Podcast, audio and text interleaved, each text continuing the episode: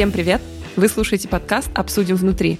Меня зовут Ирина Мелехина, я партнер консалтинговой компании в сфере лидерства и работы с топ-командами. В этом подкасте вместе с гостями из перспективных стартапов и известных всем нам компаний будем обсуждать, какие вызовы сегодня встречают бизнесы, какие люди за ними стоят и какие решения они принимают. Это подкаст студии «Шторм» и Оджерс Бернсон Раша, компании в сфере поиска и развития руководителей, а также запуска и сопровождения стратегического процесса. Сегодня мы поговорим про то, как сделать сервис, который угадывает и закрывает потребности клиентов. И что вообще для этого нужно.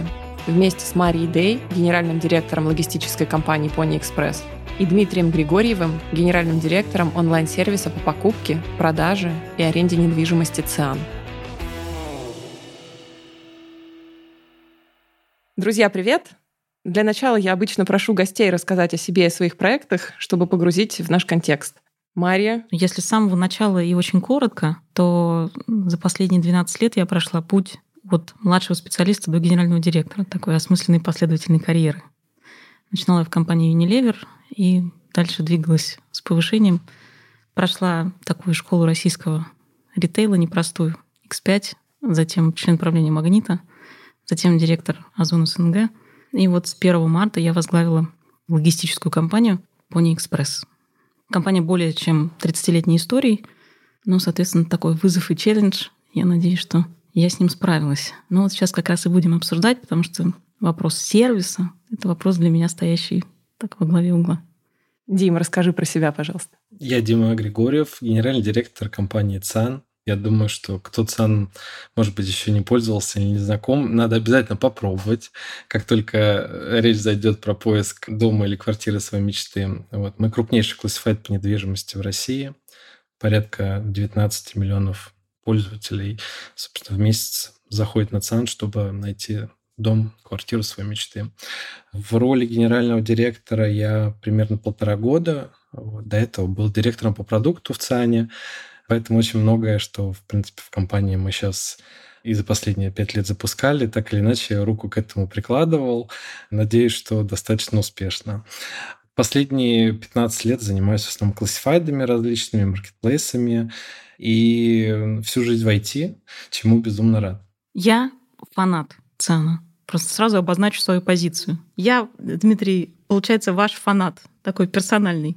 Ну, видите, мы э, не ожидали и соединили сердца, и клиентский опыт нашел отражение в, Именно так. в персоналите и в персонале. Ну, я надеюсь, мы просто чем-то помогли. Все, что с недвижимостью связано в моей жизни, э, со всем этим мне помог ЦАН. Супер. Это очень приятно слышать. Я, кстати, думаю, что вот пока я сижу, пуш какой-нибудь от ЦАНа мне уже пришел. Ну что, мы сегодня собрались поговорить про клиентский сервис. И я задам первый вопрос. А что для вас вообще удобный сервис, о котором хочется говорить? Вы знаете, я думаю, что удобный сервис — это в первую очередь про переживание позитивного клиентского опыта. От А до Я. Такой end to end. И те, у кого получается сделать это переживание возможным, с минимальными там, отклонениями на этом пути, это, в общем, то, что дальше покупатель, клиент, партнер, неважно, гость, как угодно можем называть, начинает выбирать это интуитивно. И в этом смысле, если мы, например, приведем в пример классический офлайн ритейл, да, то клиентский сервис это и чистый пол, и товар, который необходим, и отсутствие очереди на кассе, и как бы там пакет, не пакет, и удобство подъезда, отъезда и так далее. То есть э, под клиентским опытом в разных компаниях, понятно, что подразумевается там как бы какие-то разные там и продукты с точки зрения количества кликов, да, и удобства пользования. Я сейчас, например, вообще в сервисной компании впервые в жизни на другом конце стола. Поэтому удобный клиентский сервис для меня — это равно переживание позитивного клиентского опыта. И для меня, как для клиента в том числе. Супер, очень классные мысли, мне они полностью резонируют, готов присоединиться. И, наверное, добавлю такую, может быть, не совсем однозначную мысль. Вот для нас в компании вообще сам клиентский сервис – это часть продукта. Мы к этому относимся так. Даже внутри структуры компании клиентский сервис находится в продуктовом департаменте. То есть те ребята, которые делают, собственно, digital продукт, внутри как раз этого департамента находится клиентский сервис. Почему? То есть мы всегда для себя размышляли, что какой бы у тебя замечательный продукт вот с точки зрения там юзабилити и так далее не был, если человек с чем-то столкнулся, с какой-то проблемой, ну, она может быть в любом случае, это не всегда даже от продукта зависит, просто так обстоятельства могли сложиться. Он пришел за клиентским сервисом, чтобы ему что-то помогли, ответили. Если этот опыт негативный, то человек очень, ну, там, с большой вероятностью может уйти в черный. Да? То есть он может отвалиться и перестать быть сторонником вообще сервиса. При этом, да, попадаем в такую классную ситуацию, вроде крутой продукт, а тут что-то не совсем адекватно мы ему как-то помогли, ответили, да, и, собственно, человек потерял доверие к сервису. Вот поэтому для нас сам клиентский сервис – это часть продукта, часть опыта. А что такое классный, вот лично для меня классный сервис – это точно история, которая полностью закрывает твою потребность, да, это все-таки ключевое, зачем люди так или иначе обращаются за любым продуктом. Вот, а твоя потребность, она должна быть решена там на 5 плюсом, там, из 5 баллов, грубо говоря. И для меня, наверное, все-таки классный клиентский сервис с тобой говорит на одном языке. Да? То есть он коммуницирует с тобой на равных, да, то есть понятно, что люди, наверное, привыкли к разному способу общения, да, там, и тут надо очень четко понимать, с какой ты аудиторией общаешься, да, кто твоя аудитория и как с ней нужно коммуницировать. Дим, а ты помнишь момент и какую-то конкретную ситуацию, которая вот это сближение продукта и сервиса соединила и сервис интегрировала в продукт? Сейчас тяжело мне уже вспомнить этот момент, потому что это произошло очень давно. То есть это точно больше шести, больше семи лет э, в компании назад случилось, еще до того, как я в компанию пришел. Но я был свидетелем того, да, как это развивалось, и хорошо помню, что все-таки на первых каких-то ступенях развития это не были сильно интегрированные команды, то есть команда продукт-менеджеров, например, вообще не очень понимала, какие есть там боли у клиентов, на что они жалуются, на что они ругаются, что у них болит. И вот мы начали сажать команду клиентского сервиса и продукт-менеджеров в одну комнату физически и говорили, давайте вот поговорим, давайте сейчас выведем на экран, что люди пишут. И когда мы начали выводить на экран, что люди пишут, у нас просто там, ну, реально волосы начали сидеть.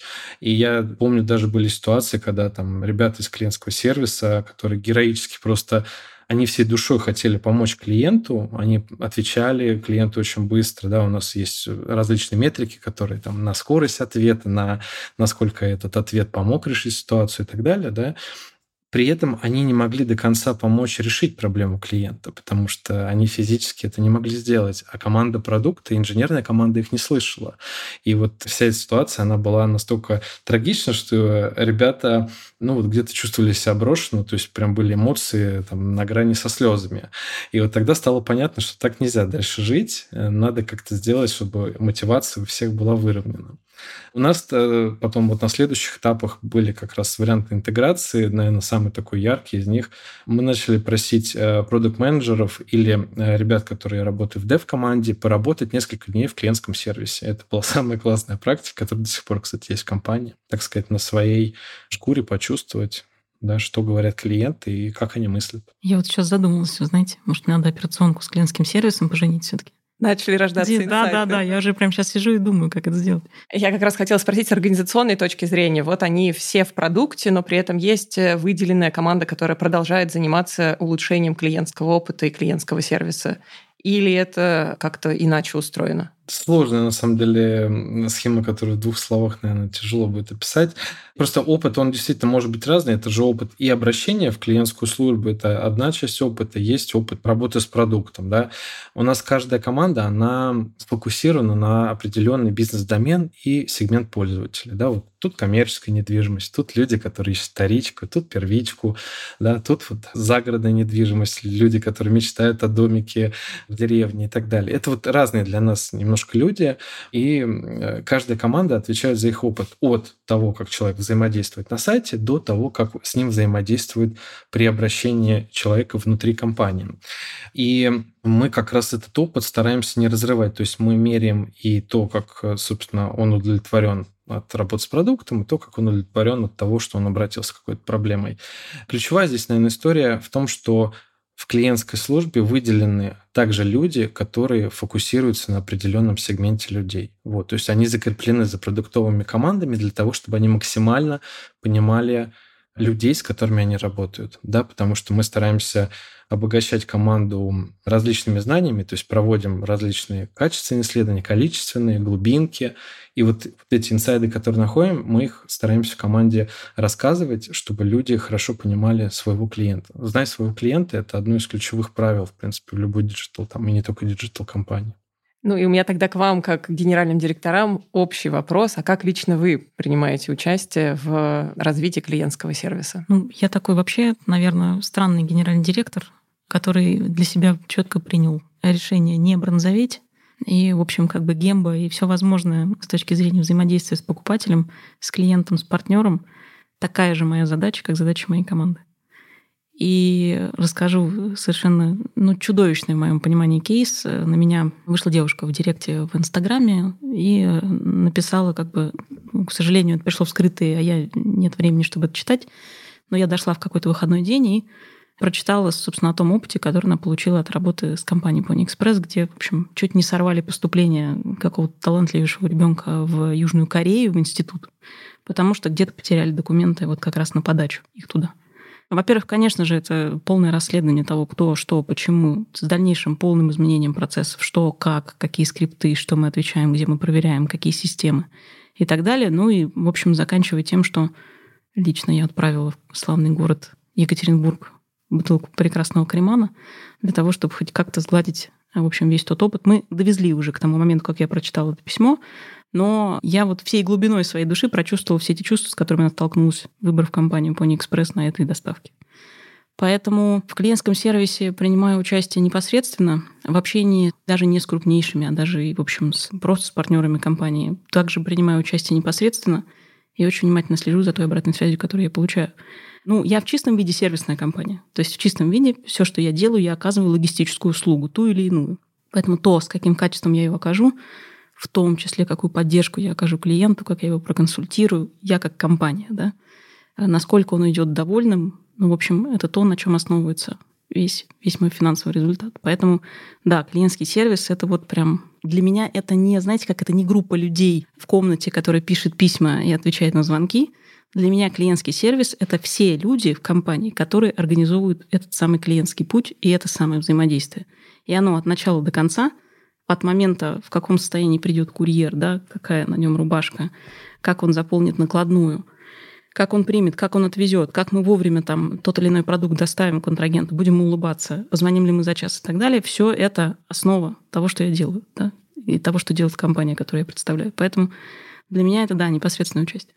Класс, Дима, как у тебя? Если говорить про общее, то понятно, внутри компании есть процессы, которые позволяют и мне, и топ-менеджерам держать руку на пульсе и слышать своего клиента. Да? То есть мы собираем э, обратную связь, вот все, что нам люди пишут, э, команда клиентской службы это агрегирует в определенном виде и показывает каждую неделю. Мы на синхронизации борда открываем отчет и обсуждаем, собственно, на что люди больше всего ругались, да, что то может быть, э, случилось такое экстремальное, да, за последнюю неделю и так далее. О чем чаще всего говорили в соцсетях про нас и про конкурентов тоже.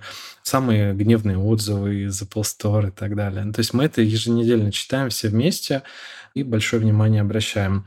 Понятно, что мои двери тоже для клиентов всегда открыты, там в Фейсбуке или еще где-то, в любой соцсети, ВКонтакте. Мне может клиент написать, и я, конечно, всегда не оставлю без ответа его запрос, э, постараюсь как-то поучаствовать. Но скажу честно, стараюсь не усердствовать с этим, да, то есть специально, наверное, на себя это, естественно, не перетягивать. Чуть попозже про это скажу. Ну и третье, э, это нетворкинг, скорее уже в какой-то новой роли, да, потому что у нас есть различные клиентские конференции, которые крупнейшие по отрасли. Я туда приезжаю и стараюсь пообщаться с людьми, и какой-то человеческий контакт скорее установить. Да? То есть не, не то, чтобы прям про наш сервис поговорить, а скорее про человека, да, узнать больше, потому что, мне кажется, на все-таки на таких человеческих контактах, в общем-то, бизнес развивается во многом. А вот, наверное, если говорить про такие более экстремальные мысли, ну, я все-таки считаю, что моя задача как генерального директора – это правильную структуру там внутри компании построить, правильных людей найти. Поэтому я стараюсь не погружаться излишне в определенные вопросы, да, там, обращения определенных и так далее. Стараюсь на себя не забирать для того, чтобы свой фокус внимания в этом плане не потерять. Мне важно сегодня думать про то, что сделает компанию успешной через несколько лет. Вот. Поэтому э, при всем моем желании я не могу погружаться да, в различные истории и такие, может быть, спорные кейсы, которые всегда возникают каждый день. То есть для этого есть люди, и моя задача их найти, ключевых людей в команду, которым я могу это доверить. Вот. Это первое. А второе, вот во что я действительно готов инвестировать свое время и внимание, это вот то, что мы говорили, узнай своего клиента. И вот здесь мы это тренируем на всех уровнях. Мое, например, наверное, путешествие с САН началось с того, что еще 7 лет назад мы с генеральным директором, э, тогда им был Максим Мельников, ездили по регионам и общались с пользователями, собственно, ЦАНа. ЦАН исторически более силен всегда был в Москве и в Питере, да, в столицах, в регионах мы появились чуть позже. Поэтому нам было очень важно понять, как на нас люди смотрят и с какими проблемами они сталкиваются у нас и у конкурентов. И вот мы делали такое турне по различным городам, где ходили прямо в квартиры людей и смотрели, как в действительности это все выглядит. И, наверное, глазами, ну, как бы вот из Москвы не все можно было бы проблему понять, находясь здесь. Находясь в квартире у клиента, это все было по-другому. И вот это, на самом деле, очень важно было, чтобы погрузиться как раз и понять этот опыт. Спасибо, это очень интересно. Я взяла телефон даже записывать заметки про то, чтобы на борде читать негативные отзывы в App Store. Обязательно. Прям спасибо. Ну, туда главное не занырнуть до конца, знаешь. Ну, то есть э, здесь Дима абсолютно прав, что если заниматься только этим или как бы большей части времени, то можно не вынырнуть. Да, Перестанешь да. быть да, тем человеком, который должен вести всю эту систему к счастливому будущему. Начнешь разгребать, в общем, там есть же душераздирающая история абсолютно. Мария, ты отметила, что Pony Express — это компания, которая оказывает сервис, и все, что вы делаете, это сервис. Какое отражение это находит э, на уровне процессов и ценностей, принципов работы внутри? Непосредственно. Вы знаете, как, конечно, у нас там много работы впереди, потому что мы не можем похвастаться каким-то светлым прошлым, которые бы легло в основу нашего светлого будущего. Э, здесь очень много причин. Они есть внутренние, и они есть совершенно понятные внешние. Да? То есть понятно, что логистическая отрасль последние два года интересные такие. Ну, она вообще, в принципе, всегда, у нас же ковид перед этим был, да? Вот теперь она переживает на полную остановку трансграна. Известно, что компания Pony Express была безальтернативным логистическим оператором консульства США по доставке виз по территории Российской Федерации. Кто, если когда-либо получал визу, он получал ее в замечательном конверте Pony Express. И понятно, что это, ну, как бы и внешне на нас очень сильно отразилось по итогам я имею в виду там наше какое-то плохое самочувствие. И, конечно же, внутренне, потому что я глубоко уверена, что бизнес начинается с команды и заканчивается с конкретным человеком и его взаимодействием на том конце провода или вот здесь перед монитором, собственно, с тем, кого он считает своей целевой аудиторией. Ну, по крайней мере, мы как игроки в основном сегмента B2B, то есть основа нашего бизнеса — это B2B. И, конечно же, наше там, общее понимание того, что мы в первую очередь оказываем сервис и в первую очередь настроены на то, чтобы предоставить нашему любимому клиенту какой-то понятный опыт, да, пережить его. Конечно же, вся компания на это настроена. Но мы все прекрасно понимаем, что реальность иногда очень далека от как бы, вероятности ее реализации. Поэтому что я хочу построить? Да, вот что я вижу как какой-то такой понятный горизонт наверное, не стратегический, а тактический, это абсолютно развернутую лицом в рынок команду, да, не повернутую спиной в разгребание каких-то внутренних кейсов и э, как бы спиной стоящую в этот момент к нашим клиентам. А это абсолютно вот развернутая команда, которая видит цель, не видит препятствий, и, собственно, ее задача на этом рынке сделать лучший сервис, лучший продукт, лучшие условия, максимально кастомизироваться для того, чтобы было удобно там, от малого бизнеса до большого бизнеса, с максимальной покрытой географией и так далее. Вот, поэтому все, что мы делаем и будем делать, и еще раз повторюсь, что мы в начале пути, потому что, знаете, это как обычно. Генеральный директор красиво рассказывает, как прекрасно работает его компания, и там обязательно появляется внизу какой-нибудь комментарий, да вы вообще как бы хоть раз эту посылку доставляли сами себе вообще, вы с этим всем сталкивались? То есть я признаю, что у нас достаточно много работы впереди, но на этом пути не сдадимся. Все будет настроено на получение нашим клиентам положительного клиентского опыта. И мы желаем вам удачи Ой, в этом. И ждем э, с нетерпением счастливых лиц э, и курьеров, и тех, кто получает И комментариев посылки. под моим интервью, да, Ирин. Да. да. Мария, спасибо. У нас же, как знаете, о логистике или плохо, или никак. У нас обычно положительных отзывов от логистическими компаниями. Все время шутим с нашими уважаемыми конкурентами. Я, мы – самая худшая доставка. Дима, как у вас находит отражение в ценностях или в вашей корпоративной культуре, в культуре ЦИАНа фокус на клиентский опыт, клиентский сервис? Может быть, есть какие-то примеры? У нас одна из ценностей – это цени клиента. Ну, то есть одна прям из ценностей компании, она так и звучит «цени клиента». Правда, здесь речь идет и про внутреннего клиента, и про внешнего.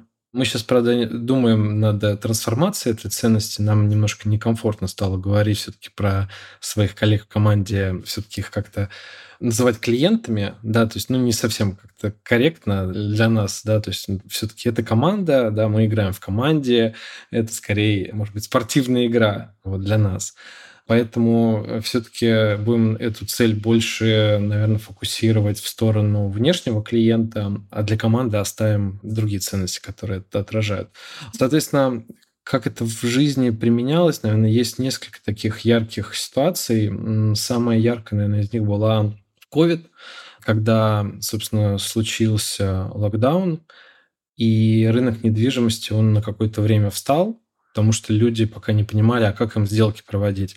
Сервисы и инструменты э, в России были не готовы для того, чтобы проводить сделки удаленно, а бизнес риэлтора, да, нашего клиента, он построен на том, чтобы все-таки ты должен приехать на квартиру, показать, а дальше ты должен приехать в банк, например, э, чтобы эту сделку закрыть. И вот когда, собственно, запретили какое-то время ездить, поступление средств у наших клиентов сильно приостановилось, да, если не сказать, что полностью остановилось.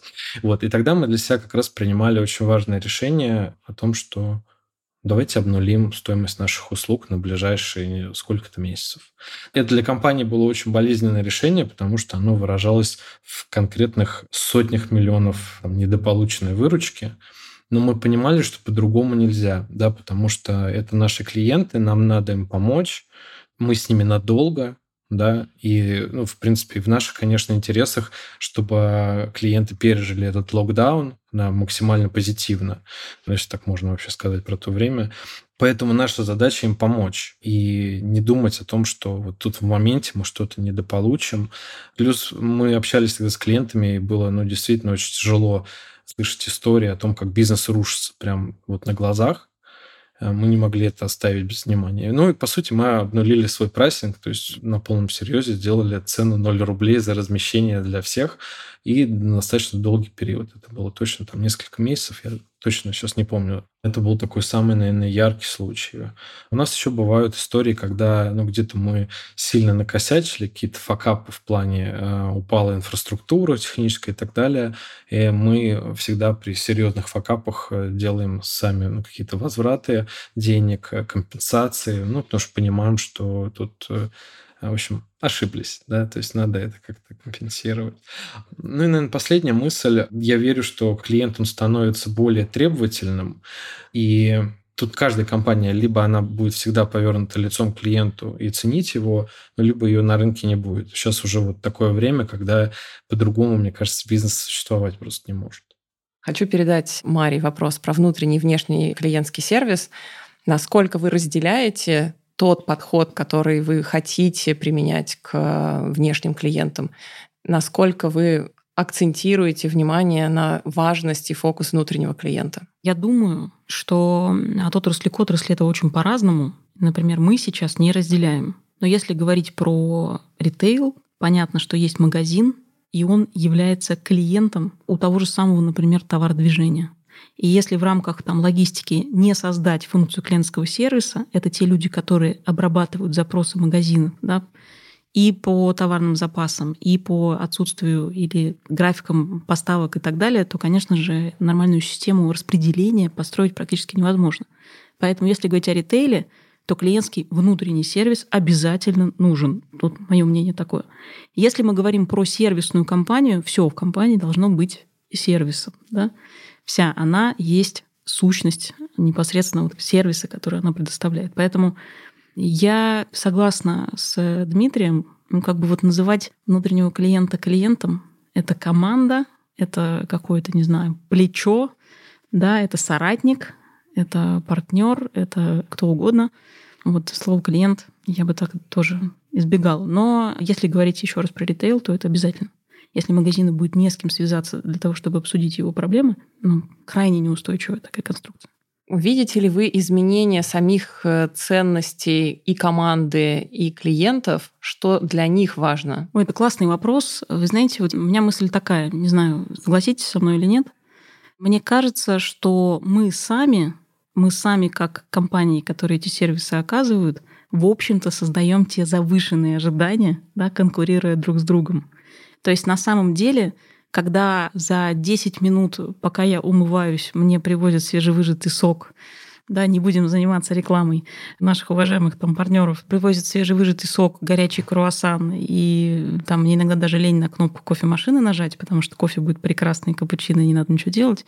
Конечно же, когда на следующий день я читаю, что мне надо там что-то 4 часа подождать, я думаю, так, подождите, вчера все было сделано за 10 минут. Но, как мне кажется, вот я как потребитель, я иногда сама не знаю, что мне это очень важно, и это очень нравится. И спасибо большое вот как раз таким командам, и в том числе как ЦИАН, которые создают ну просто вау иногда. Подборки, которые вы делаете по моим запросам, то есть в случае, если мне необходимо выбрать, как Дима сказал, кто-то мечтает о загородном домике, я мечтаю о нем примерно 4 раза в год, слава богу, меня отпускает. Но, тем не менее, пока я мечтаю, вы мой главный как бы соратник и партнер, да, потому что та подборка, которая делается специально для меня, это уникально. То есть вы уже даже, мне кажется, научились определять, какой ремонт мне нравится в этом загородном доме, вот какая у него должна быть трава, э, значит, там в сантиметрах и так далее. И на самом деле это же очень круто. И меня раздражает, если мне нужно заходить куда-то и заново забивать свои фильтры для того, что... Ну, я даже не пойду никуда. То есть я приду к вам, вот какой у вас набор будет там для моей огромной семьи, по такому набору я и буду принимать решения. Поэтому, ну, наверное, надо продолжать, да, если уж мы начали соревноваться в том безумстве, удобства, которое мы хотим создавать. Наверное, останавливаться не надо, мы действительно как-то придем к какому-то эйфории, совершенству. Ну а тогда, если туда не идти, тогда что делать? Непонятно. Дим, что ты наблюдаешь с точки зрения изменения ценностей и запросов клиентов?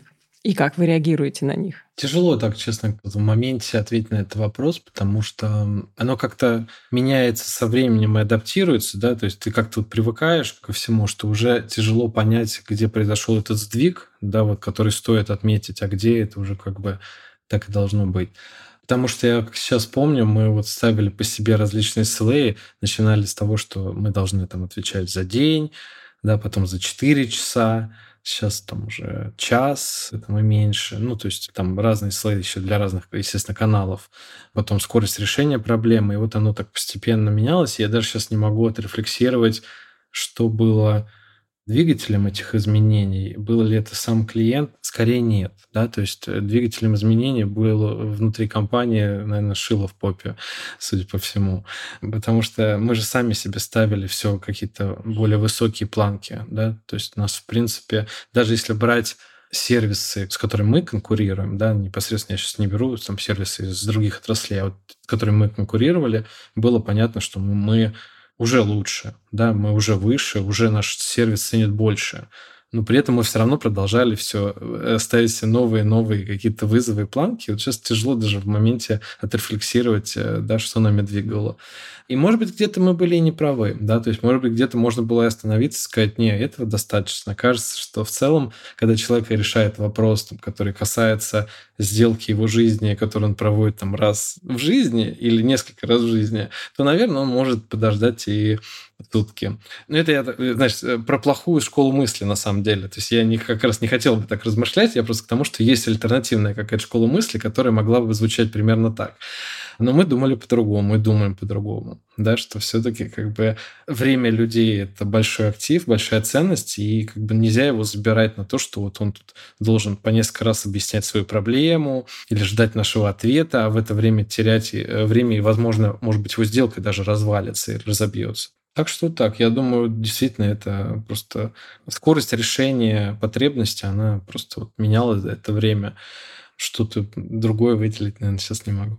Я вот слушаю тебя с этой нормой, и тебя, Мари, тоже, с нормой, к которой мы привыкаем, и которую мы в погоне за эффективностью и э, опытом получаем и требуем еще большего и большего и большего. И одновременно с этим я восхищаюсь этим и понимаю, что в Европе нет такого сервиса, и в других географиях нет такого, ну, в Азии есть, в другой географии нет такого э, быстрого, удобного, Э, и доступного сервиса, а с другой стороны у меня растет, пока я слушала Диму, у меня растет прям напряжение про то, да куда же мы спешим, и как же ответ на э, тренд, связанный с замедлением и какой-то вообще как раз рефлексией и пониманием, а что со мной происходит, каким образом на этот тренд дать ответ и при этом остаться в парадигме сервисности и удобства. Знаете, как я шучу, что идеальная логистика — это мгновенно и бесплатно. Ну, то есть это конечная, конечная такая точка, в которую мы со своим там стремлением к совершенству, очевидно, должны прийти.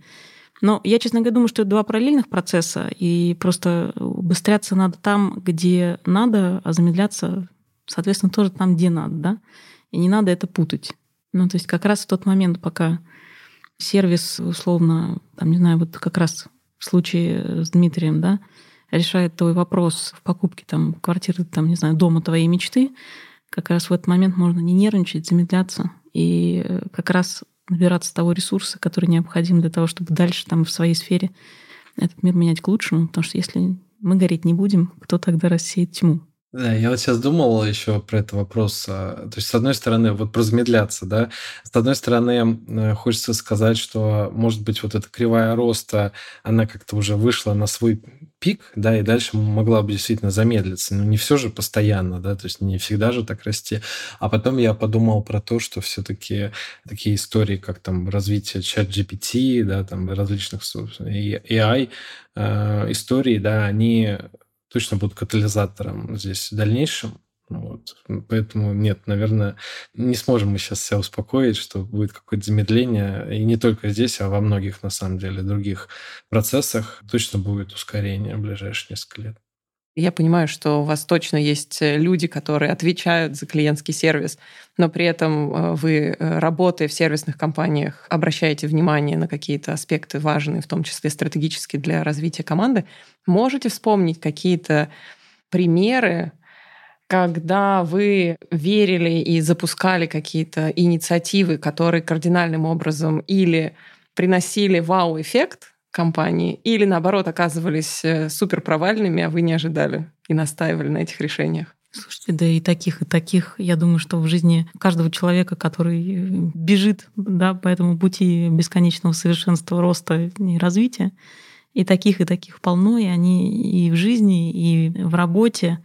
Я просто исповедую подход. Я считаю, что ну, опять же, давайте, может быть, спорное утверждение, но я действительно не верю, что вот те отрасли, в которых я работала, это ритейл, это логистика, это отрасли, в которых быстрый побеждает умного. Это очень важно. Быстрый, быстрый. Я, извините, я все время, я же боксер, поэтому сила для меня тоже важна. Логистика и ритейл — это две, на мой взгляд, отрасли, ну, по крайней мере, тех, где я работала, где скорость играет решающую роль. Скорость адаптивности, скорость изменений. Поэтому я исповедую подход «пилотируй, смотри, что будет, принимай решение. Да, такой вечный-вечный э, цикл. Конечно же, исповедуя такой подход, ты принимаешь те риски, которые связаны с принятием неправильного решения, ну и, соответственно, всю ответственность, которую ты понесешь за эти решения э, во времени и пространстве. Но я считаю, что ну, как бы бесконечно лидировать, решать и так далее можно пропустить нужный момент. Поэтому на этом пути до бесконечное количество планов, подходов, продуктов, доработок и запущенные, наоборот, в обратную сторону все откатили и пробовали так и так. И мне кажется, что в этом, собственно, тоже это как, наверное, знаете, инструмент. То есть есть люди с очень такой, как бы, с высокой программой дерискинга, которые, наверное, могут привести какой-то один пример, где вот они очень старались и получилось или не получилось. Я не знаю, мне кажется, у меня за день только таких решений, там, 5-10, и по людям, и по процессам, и по продуктам, и по тому, что мы предлагаем там, нашим клиентам. Где-то мы справляемся, где-то нет. Но глобально каких-то, знаете, таких больших ошибок, что я могу сказать, что вот там все разрушилось. Нет, не могу вспомнить. Дима, тебя хочется про какой-то неожиданный кейс спросить. У меня таких много, да, наверное, про прямо, чтобы разрушилось, такого не будет, но есть пару, наверное, прикольных кейсов. Ну, первый, наверное, кейс, он про то, что счастье в мелочах. Вот бывает, мы действительно делаем какие-то небольшие вещи, которые не очень трудозатратные, но они действительно людям очень сильно облегчают жизнь. Например, вот э, люди, которые ищут в загородной недвижимости участок, у многих, э, в принципе, практически у каждого встает вопрос, есть ли тут газ? Да, как бы. И э, раньше на классифайдах ты не мог этого увидеть, если продавец сам не написал это в объявлении. Чаще всего никто не пишет. И человек должен был позвонить по сотне объявлений и сказать, а тут газ есть, Ему говорят, нет, он такой, а, ну, до свидания. А, блин, а так, такое было красивое место, так я здесь уже домик мечтал построить. Вот, мы сделали очень простую историю, просто там нашли, собственно, откуда эти данные получить, и по каждому участку, по кадастровому номеру сделали признак, тут есть как бы газ или нету. И вот сейчас можно просто сделать выборку и сразу нажать только там, там, где есть газ. И вот сразу уже как бы меньше тебе надо работы гораздо делать. Вроде такая маленькая-маленькая история, но очень э, людям в моменте делает приятно. Вторая история, она, наверное, вот как раз спрашивала про вау, какие-то фичи и так далее. У нас есть э, такая прикольная категория сегмент э, пользователей, мы ее называем мечтатели. Да, это вот люди, которые на ЦАН заходят просто как в Инстаграм а, полистать картинки, посмотреть, ну и помечтать о каком-то лучшем там, доме для себя, может быть, ну, правда, о будущем. И у многих нет потребности сейчас переезжать куда-то, и действительно даже в перспективе пяти лет ее нету. И мы прям этот паттерн слышали на различных интервью, вот, назвали такую категорию мечтателей. Потом у нас как-то появилась на хакатоне идея, что вот мечтателям в моменте он во что-то влюбился, увидел какую-то фотографию, интерьер даже, вот где-то в соцсети или просто где-то своими глазами было бы круто это сфотографировать и найти похожие объекты э, с похожим интерьером.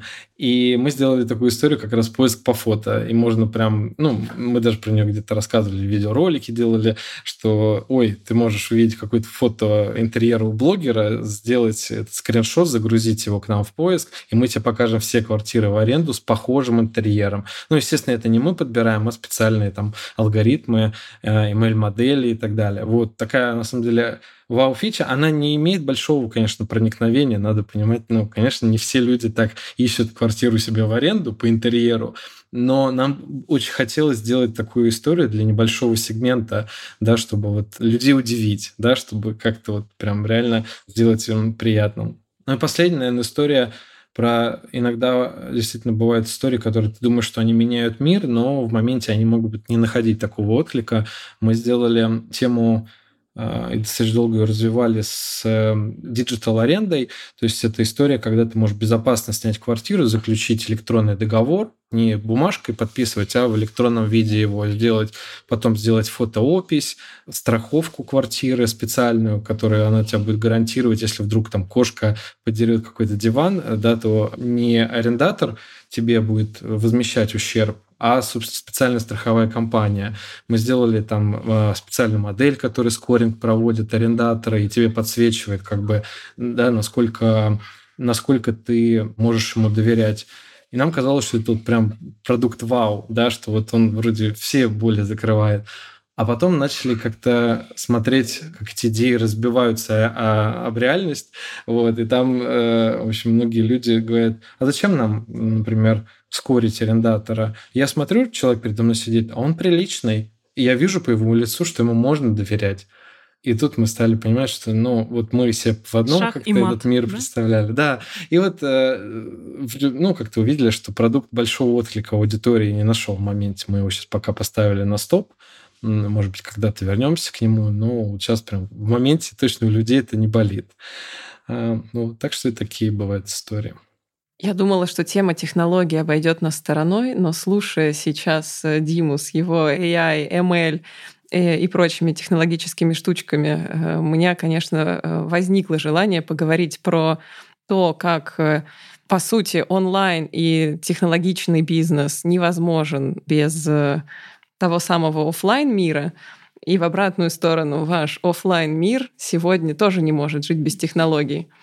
Как технологии и сервис и те самые офлайн и онлайн составляющие стыкуются в том, что вы делаете. Это же как раз и есть тот end-to-end. Я все время говорю, что логистика — это одна из основных отраслей, которая подлежит цифровизации, потому что у каждой посылки, у каждой коробки, помимо весогабаритных характеристик, есть обязательный цифровой двойник или цифровой след в системе. Если в системе этой коробки не будет существовать, то, скорее всего, из пункта А в пункт Б никогда ни при каких обстоятельствах она не придет в нужный пункт Б. Поэтому, конечно же, цифровизация, и надо сказать, что в большинстве логистических систем, построенных вот в тех годах, как Pony Express, конечно же, это очень такое болезненное место, потому что сама по себе система, как правило, это что-то самопил, который монолит, который очень тяжело как-то разбирать на какие-то микросервисы. Ну и, в общем, общаясь со всеми нашими конкурентами, уважаемыми, мы в целом понимаем, что в какой-то момент, наверное, эта революция должна произойти, когда, в общем, логистика полностью станет цифровой, хотя, возможно, она у кого-то и есть цифровая, просто не рассказывают, чтобы меня не расстраивать. Вот, поэтому, конечно же, удобство личного кабинета, приложения, прослеживаемости курьера, контакта не конкретно там с курьером, а просто, да, ты открываешь приложение должен увидеть, как у тебя курьер движется к клиенту. Конечно же, это все сейчас уже просто гигиена. Когда там совсем недавно мы считали, что это вау, там, когда в Яндексе появился человечек, когда мы увидели, как он приближается к нашему дому, казалось, что это вообще чистое безумие, вообще просто супер. Сейчас это уже, если этого нет, ты как бы удивляешься и думаешь, что такое вообще происходит. Поэтому э, вся вот эта IT-составляющая, цифровая составляющая, она, конечно, для адекватного сервиса играет не просто там не последнюю роль, а давайте это frontline. То есть это, по сути, то, чем мы, что мы обязаны не просто отличаться от кого-то, да, это просто чтобы как бы как минимум на каком-то гигиеническом уровне отвечать потребностям клиента. Дим, ты рассказал последний кейс, собственно, меня зацепил с гипотезой про э, офлайн, который вы тестировали, и люди, э, которые смотрят в глаза и определяют степень доверия. Какие еще ты можешь вспомнить примеры, когда очень классный онлайн-сервис не срабатывает, потому что там в офлайне что-то совершенно иное. Ну, у нас таких примеров может быть много, потому что для людей все-таки сделка с недвижимостью это такая история как я уже говорил, который не так часто бывает, а чек ее очень большой. Поэтому у нас а, в любом случае, ну и, и сложность сделки тоже достаточно большая, она там может длиться от э, буквально нескольких дней до нескольких месяцев. Вот. А сам процесс от момента поиска до момента закрытия сделки там до 6 месяцев может длиться, и там очень много точек э, контакта в офлайне. Я, наверное, могу поделиться вот другим кейсом, прям непосредственно пример того, как влияют технологии на улучшение клиентского опыта. То есть у нас, например, в клиентской службе уже порядка 30% обращений, э, собственно, закрывает искусственный интеллект, э, не люди. И я знаю точно по индустрии, да, что у многих есть даже больше лучшие показатели, есть к чему стремиться. При этом мы следим за качеством ответов, да, которые, собственно, дает умная машинка, и то, как действительно она помогает людям или просто отвечает Это тоже важно. Но для нас такая большая была история. А, то есть, с одной стороны, это где-то оптимизация в плане наших затрат на персонал, и чтобы не растить его еще больше, да. А с другой стороны, это на самом деле качество и скорость для клиента, потому что он буквально только написал, уже получил ответ. Я сейчас не говорю про какого-то чат-бота, который с тобой болтает, это скорее прям конкретно вот отправляешь письмо с конкретной проблемой, у меня здесь не работает вот такая штука э, и так далее. И тебе уже конкретно прям машинка отвечает, что надо сделать или, собственно, что мы уже сделали и когда это заработает. Вот, то есть она дает тебе уже качественные ответы. Наверное, так. А ну, про технологии в самом продукте, то, как этот на опыт влияет, тут, наверное, даже рассуждать сейчас нет смысла. Действительно, у нас, так как digital продукт, в общем, все вокруг этого и строится, да, то есть. А если в обратную сторону, у вас есть какие-то люди по офлайну? Те, кто обеспечивают бесшовность и связку с офлайн пространствами и офлайн опытом клиентов? Такого нету, да, потому что Мы в целом считаемся цифровой компанией и стараемся вот эту вот цепочку в офлайне ее ликвидировать. И видим, что где-то это не совсем получается. Вот как раз тот кейс, который я приводил про диджитализацию аренды, там как раз была история про то, что в офлайне все равно так или иначе присутствует встреча, при просмотре квартиры. И сколько бы мы ни мечтали о том, что квартиру можно посмотреть с помощью 3D-тура или интерактивного тура, погулять по квартире. Но человек, когда снимает квартиру на долгий период, ему, простите, важно, да, за что ему залог вносить, да, и где жить. Поэтому он не поленится приехать один раз и погулять по квартире. Поэтому тут э, иногда э, вот этот рациональный как бы смысл, он теряется, да, то есть многие как раз э, компании, они забывают вот про эту реальность, э, да, и теряют вот это как раз рацию из-за того, что технологии, они где-то преобладают в их голове. Вот им хочется даже выдать другую реальность за действительность, сказать, да, вот человек должен выбирать квартиру, не выходя из дома, а потом ты понимаешь, что ну а зачем, как бы нет, не хочется, ну то есть не должен так делать. Ну, потому что принципиальное значение для меня имеет запах и шум. Если я хочу купить там, или снять да, объект какой-то за городом, первое, что я должна понимать, как там шумит трасса, и слышно ее или нет. Ну и, соответственно, какой запах будет в доме. Поэтому вот как бы меня, ну, наверное, виртуальные туры я бы посмотрела, но исключительно, чтобы принять решение, ехать или нет.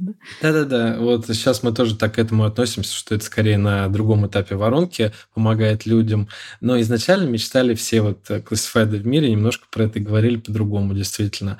А про физическое присутствие, даже вот когда квартиру покупаешь, ну, многие приезжают с соседями пообщаться, потому что это тоже не шутка, и снизу, mm-hmm. и сверху, и сбоку познакомиться с соседями, а, и немножко даже поспрашивать, может быть, про хозяев этой квартиры, там, все ли ок и так далее и заодно соседей самих посмотреть. Тоже очень часто практика. Я запишу себе.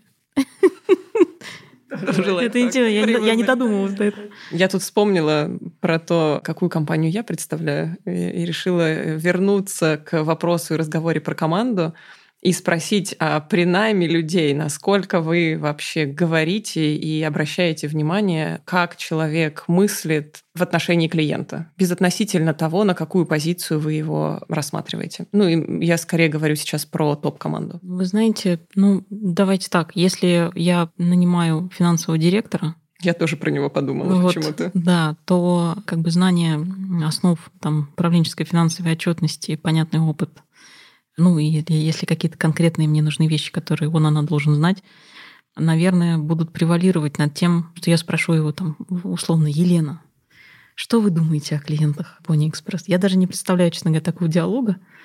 Вот. Но если я буду, конечно же, брать руководителя клиентского сервиса, коммерческого директора, тот frontline, который будет взаимодействовать с контрагентом, то ну, это, конечно же, ключевая история. То есть человек должен быть достаточно профессионален, достаточно коммуникативно подкован, он обязательно должен четко понимать, кто есть наш рынок. И, конечно же, он должен отвечать на мой вопрос, что находится в центре стратегии, клиент. Ну, понятно, что. Поэтому, мне кажется, это зависит от роли. Ну, самый интересный вопрос, вот я сейчас думаю, когда ты берешь э, исполнительного или операционного директора, вот должен он отвечать или не должен, или он должен четко знать свою работу в части организации операционного процесса, ну, наверное, должен отвечать на вопрос, что да, сделаем для клиента ну, как бы то, что он хочет. Наверное, должен тоже, да. Дима, у тебя есть какой-то или опыт, которым ты можешь поделиться, э, или позиция? Э, да, позиция на самом деле очень простая. Мы, в принципе, когда любого человека в команду нанимаем, на любом уровне смотрим, самое главное, что он мычится с нашими ценностями. Вот. У нас, по сути, четыре ценности. Это «будь гибким», «давай результат», «цени клиента», и играй в команде. Вот, четыре ценности очень простые, они там внутри еще раскрываются, что мы конкретно в эти смыслы вкладываем, и мы по каждому человеку смотрим, ну, как я уже говорил, про клиента здесь как раз тоже ценность есть, мы смотрим, насколько он действительно готов думать про клиента, или уже э, действительно на своем опыте думал, и у него вот как раз тот mindset, который мы ищем. Иногда бывают какие-то истории, когда видим, что одна из ценностей не до конца развита у человека, да, то есть у него там есть просадка по ней. Иногда идем на такой компромисс и, ну, делаем какой-то прыжок веры, что человек сможет немножко перестроиться и внутри команды начнет по-другому думать. Но обычно это редкость, да, то есть обычно мы смотрим, что всем четырем ценностям человек, ну, достаточно на хорошем уровне должен соответствовать. И были случаи, когда не брали очень сильных людей с подтвержденным хорошим опытом, потому что прям вот видели, что две из четырех ценностей, ну просто там как бы один из четырех баллов мы этому человеку могли бы по этой ценности, грубо говоря, поставить. Да, ровно на ценностном уровне обычно и происходит разрыв. Ну что, переходим к заключительным вопросам. Марья с нами поделилась своими планами и целями в части построения клиентского сервиса, и мы всячески желаем успехов. Я прям жду этих э, улыбок клиентов и позитивных э, откликов. Дим, поделишься, куда идете вы? И чего нам ждать от сервиса ЦИАНа? Мы продолжаем идти дальше вот э, в такие более глубокие сценарии работы с недвижимостью для человека. То есть мы точно хотим, чтобы ЦИАН был не только точкой поиска недвижимости, чтобы он помогал на различных этапах работы с недвижимостью и выбрать недвижимости, решение вопроса с покупкой, с арендой и так далее. Да? То есть чтобы вот на каждом этапе когда человеку нужна помощь, чтобы мы ему эту помощь давали. В принципе, даже сейчас наша там, линейка продуктов, она уже про это. Там, большая гордость там, нашей команды – это сервис выбора ипотеки. Если раньше надо было прийти ножками в каждый банк, заполнить огромную анкету и ждать ответа, и очень часто, ну, скажем так, не всегда соответствовали те ставки, которые ты получишь в офере с тем, что ты увидел в рекламе, да, то сейчас можно это сделать по-другому. Вот у нас есть больше 10 банков, с которыми мы работаем. Человек один раз в онлайне заполняет анкету, отправляет ее, получает от всех банков ответ, той ставкой, которую мы предодобрили. Ну вот оно, уже жизнь меняется. И это уже ЦАН не про поиск недвижимости, это уже ЦАН про выбор лучшего ипотечного предложения. А ипотека сейчас больше 50% сделок, да, они совершаются в ипотеку. То есть я сейчас говорю не какой-то про маленький сегмент, это огромный сегмент людей. Вот наша задача дальше продолжать такой вот э, в глубину идти этих сценариев и понимать, где мы можем быть еще крутыми. То есть сейчас мы достаточно крутые в поиске, я надеюсь, я верю в это но хочется в других этапах тоже быть такими же крутыми. Вот. И глобально вся эта история про то, чтобы твой путь работать с недвижимостью, выбора недвижимости, его сократить, как я уже говорил, там, 6 месяцев ужасных до каких-то считанных дней в будущем. То есть мы стремимся вот этот вот таймлайн для человека максимально сократить и сделать так, чтобы, ну, грубо говоря, там недвижимость можно было купить там в один клик. Ну, это скорее некое такое видение, к которому надо двигаться. Я понимаю, что это не одноминутная покупка, да, ежедневная. Понятно, что тут есть свои нюансы. Вот. Но упрощать точно нужно. И это можно, самое главное, что сделать. Даже вот сейчас с ипотечной анкетой мы понимаем, что да не обязательно же человека просить эти данные заполнять. Э, мы же можем эти данные про него, например, попросить предзаполнить э, через госуслуги, да, через партнерство с государственными сервисами. Раньше не было такой возможности, сейчас и есть. Ну и как бы очень быстро это меняется. Сегодня несколько раз звучали слова «мечтать», «путешествовать», «счастье». Давайте немного вдохновим наших слушателей, руководителей других компаний и предпринимателей. Каких сервисов лично вам не хватает в вашей профессиональной и личной жизни? Ну, наверное, в свете, знаете, всего происходящего, конечно, главный сервис, которого не хватает, это не через Алжир в Европу попадать, например, да, со Стамбулом и всем остальным. Но это как бы такое, давайте, пожалуюсь, потому что 36 часов до Парижа — это, конечно, такой себе сервис и такое себе удовольствие, да. Вот, но если говорить просто о сервисе, то, знаете, как я в конце прошлого года где-то около шести месяцев провела не в России, в разных странах, и я хочу сказать, что по возвращению в Москву я поняла, что нет такого сервиса, которого в Москве нет. По крайней мере, мой мыслительный процесс не может его придумать, да, и начать как бы его испытывать по его поводу какой-то дефицит, потому что все эти страны, где я побыла, я не буду ни в коем случае там дружественные, недружественные, это вообще совершенно не важно. Все эти страны, в которых я побывала, они даже близко не приблизились к тому уровню, который есть э, сейчас в Москве. Поэтому, наверное, главное, чтобы сервисы не заменили нам людей и взаимодействие с ними. И вот эту близость и тепло, которое мы получаем, здесь, наверное, очень важно, чтобы мы как вообще в таком, давайте, большом метафизическом пространстве не попытались решать сервисами вопрос нашего какого-то одиночества, а все-таки слились с каким-то таким мировым смыслом для того, чтобы чувствовать себя в этом мире комфортно. Потому что то, что я вижу сейчас, мы все время с мужем обращаем на это внимание, когда люди за совместным ужином сидят в телефонах, один заказывает что-то на Озоне, второй что-то смотрит на Циане, третий что-то покупает в лавке, четвертый что-то листает в Wildberries, да, и вот это семейный ужин, который превращается, в общем, в ужин сервисов. И я верю в то, что нам это надо победить в таком хорошем смысле, и каждому, каждому сервису дать свое место, определить его в жизни как раз к вопросу о замедлении или ускорении, и ни в коем случае не заменить пространство вот этой близости с людьми, вот этими всеми сервисными историями. Вот, но в целом я хочу сказать, что мы с вами, конечно, вот собрались в уникальном городе, в котором я не знаю, что мне захотеть. По крайней мере, то количество приложений, которые есть в моем телефоне, позволяет закрыть их все. Тяжело что-то к этому Очень добавить. отзывается. Да, да, очень отзывается.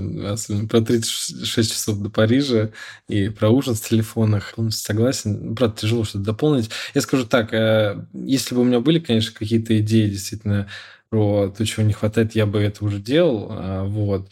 Я вначале подумал, что было бы здорово сделать какую-то историю с проекцией твоих друзей, уехавших, и их можно было бы посадить, потом послушал и понял, что нет, ну, действительно, это неправильный путь замены человеческого общения на виртуальную реальность. Так, в основном, действительно, может быть, надо уже думать про сервисы, которые ограничивают от сервисов, да, и помогают развиртуалиться. А, вот, ну, еще Тиндер ушел с страны, надо это скорее спасать, спасать положение. Мы, кстати, когда это на Циане тоже на хакатоне шутили и сделали квартиндер. То есть как бы смычили вот эту историю поиска квартиры, каливингом, там, жить вместе и заодно знакомство. Ну, это такая, она дальше не пошла, к сожалению, но, возможно, ее надо откопать срочно. Класс. Ребят, спасибо. У меня вопросы закончились. Мне было с вами очень интересно. Спасибо большое. Спасибо. Прям какая-то радость, э, как, как провести вечер э, с умными людьми.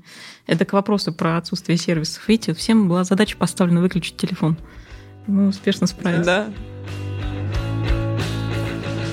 Вы слушали эпизод подкаста «Обсудим внутри» от компании Оджерс Бернсон Раша и студии «Шторм». Если вы услышали для себя что-то полезное, вдохновились нашими гостями или просто вам понравился наш разговор – Обязательно дайте нам об этом знать. Оставляйте оценки в Apple подкастах или сердечко в Яндекс Музыке. А еще посоветуйте наш подкаст друзьям и возвращайтесь. Мы будем выходить каждые две недели.